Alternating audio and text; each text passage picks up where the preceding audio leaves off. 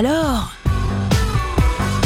Ça alors Chaque semaine, une anecdote, une histoire avec Julien Bougeot sur Sun.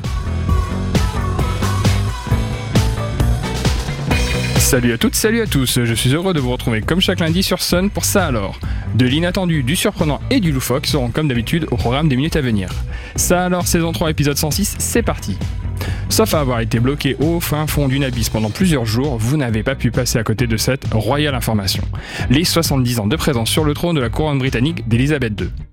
Personnage ô combien singulier, on profite des prochaines minutes pour lever un tout petit coin de ce qui fait de son quotidien un quotidien royalement différent du nôtre.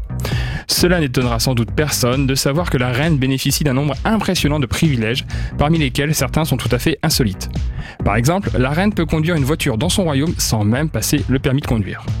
Bon, tout de même, il faut savoir qu'elle a appris à conduire lors de la Seconde Guerre mondiale et qu'à défaut de chevaux sous le capot, notre monarque du jour plébiscite davantage les chevaux en hippodrome.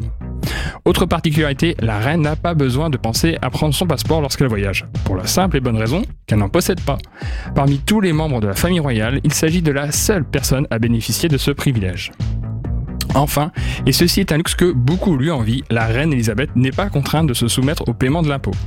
Malgré tout, notre bonne reine s'y plie volontairement depuis 1993.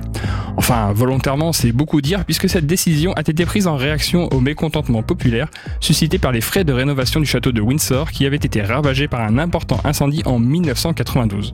Cette fameuse Anus Horribilis comme elle l'a souvent décrite. Maintenant que l'on sait un peu plus sur la reine, peut-être souhaitez-vous prendre l'espace d'une journée les habitudes du monarque anglais. Rien de plus simple, prenez un stylo et soyez attentif. Chaque matin, la reine se lève à 7h30. Elle prend quelques instants pour se réveiller en écoutant l'émission Today sur la BBC.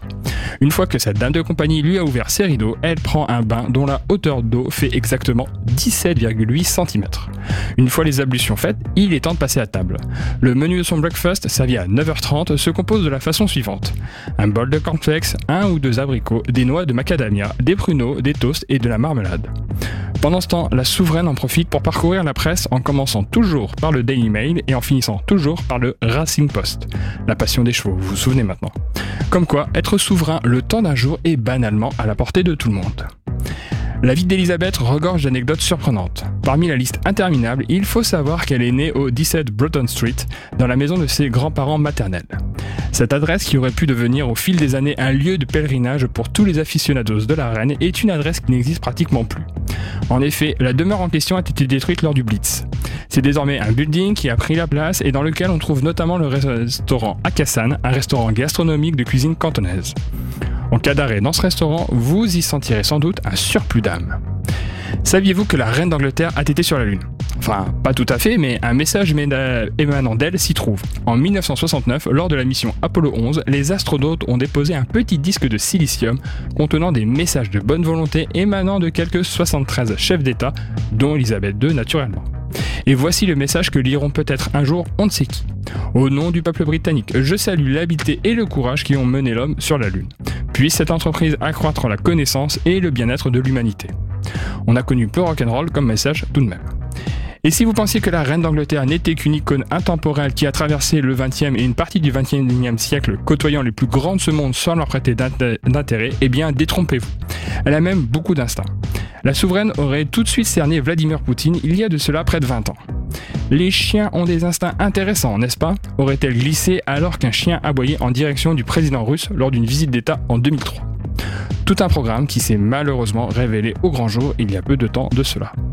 Avant de nous quitter, je vous invite à découvrir le bonus Ça alors, une info insolite bonus à découvrir en descriptif de l'épisode sur le site et l'application MySun ainsi que sur toutes les plateformes de podcast. J'espère que ce nouvel épisode de Ça alors aura combien de curiosité insoupçonnée en vous. Je vous dis à la semaine prochaine sur Sun et tous les jours sur Facebook pour une dose de culture inattendue. Ça alors, disponible en replay sur myson et le sonunique.com.